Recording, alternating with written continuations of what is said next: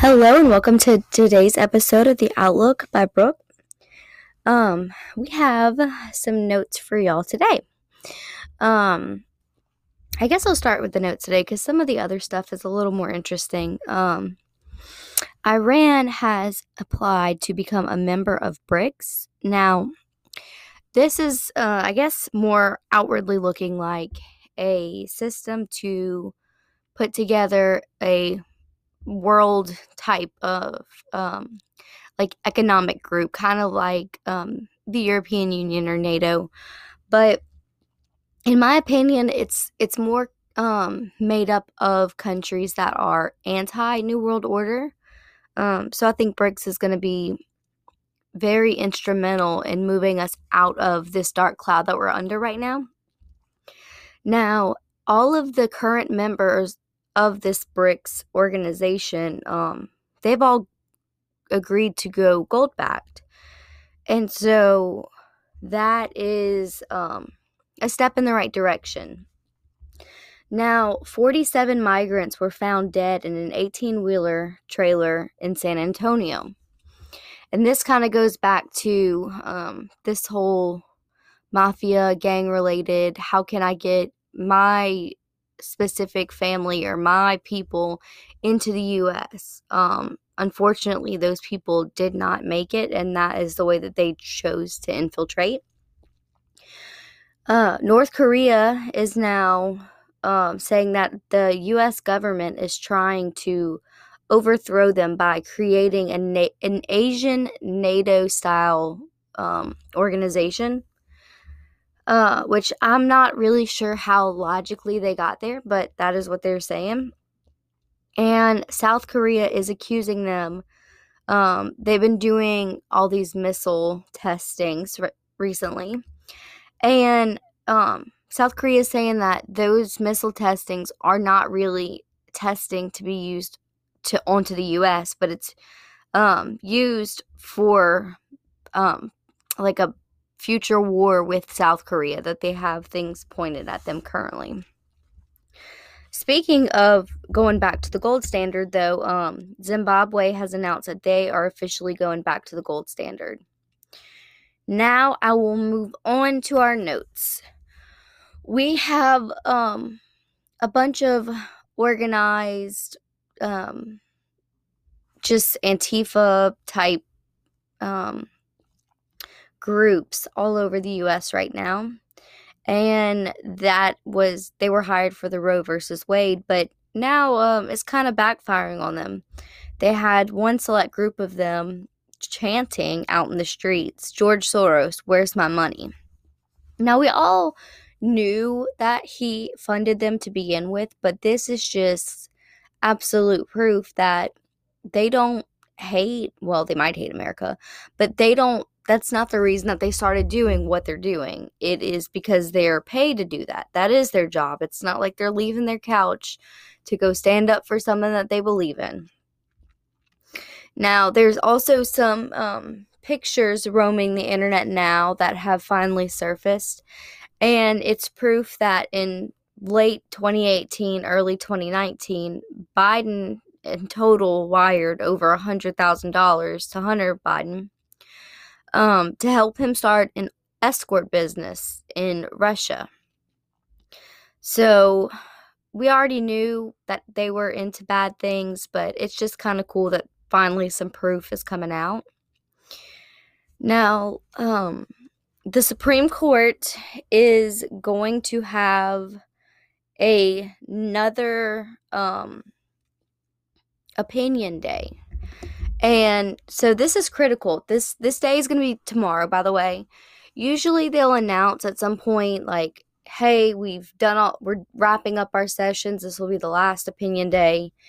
And Monday, when we thought that we would see maybe some outcome of this um, election stealing, that it would come out on Monday, but it didn't. And so they added an opinion day to Wednesday. So tomorrow um, could be very interesting day. Um, we could see some false flags as well, but keep an eye on it because they it's they still haven't said hey this is the last day yet.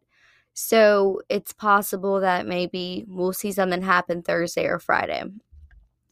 Now, speaking of the Supreme Court, I just want to kind of go over some highlights of what's happened in the last five days because they are on an absolute roll.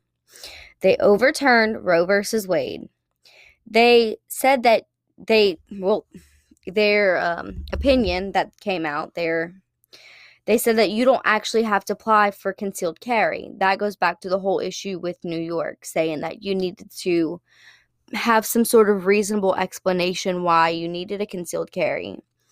Um, they said that non citizens cannot vote, which is particularly interesting because I don't think that is the only election thing that they're going to look at, but we'll see. And they also have said that prayer in school is okay with that um coach. They had a coach about 6 years ago after a football game, he went to the 50-yard line and he just like knelt down and prayed. And apparently that was a huge issue for some people. Now, um the next thing that I have on my list, uh, General McInerney, he has a telegram and he just put out a little thing today that said that Christopher Wray, which is spelled W R A Y, by the way, is staging mass shootings in the U.S. So I don't know the validity to this, but I do know if Christopher Wray is feeling um, backed into a corner because of this election stuff, then it's possible. You know, stay safe. Don't don't go to big cities. Don't go to big crowds. Um. Also, um, if y'all don't know who Michael Stenger is, he was the sergeant at arms in charge of Senate security on January 6th. Now, he apparently just quote unquote died. Now, some people would maybe argue that he was Epstein, you know? But there has been an ongoing case uh, with the January 6th committee and figuring all that out here recently. So it does not surprise me whatsoever for somebody to magically turn up dead, you know? If he were to give his, plead his case, or say what he had to say happened that day, or what he was instructed to do that day, a lot of high up officials may be in a lot of trouble, and maybe that is why he is no longer with us. Now, the last thing that I have on my list for today is um, Trump filed a RICO lawsuit um, against the whole Clinton gang, basically. Now, for those of you who are not uh, familiar with the RICO laws and whatnot. It's basically for racketeering, influencing, and like organized crimes. So I'm just going to read you a list of these people that are in on this um, RICO lawsuit. It's the ABC corporations 1 through 10. It's Andrew McCabe, Bruce Ohr, Christopher Steele, Debbie Wasserman Schultz.